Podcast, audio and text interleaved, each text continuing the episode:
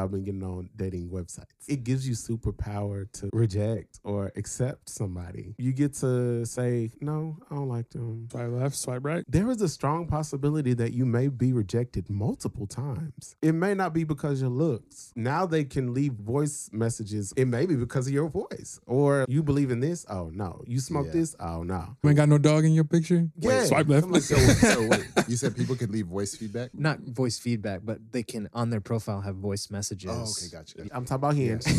No, I thought sorry, I- like voice I thought, feedback. Yeah, I didn't like your profile. because that's what I thought. I was like, oh man, I hate rejection, but just thinking about what Jesus said, all who the Father brings to me, I will never turn away. I will never reject you if you come to me. Why do I not believe this? It's frustrating. The God of the universe is saying, bro, like I swipe I've right been on here, everyone. But why am I willing to lower my standards, sacrifice everything that I know for somebody to like me? Idolatry. That's the word that comes to mind.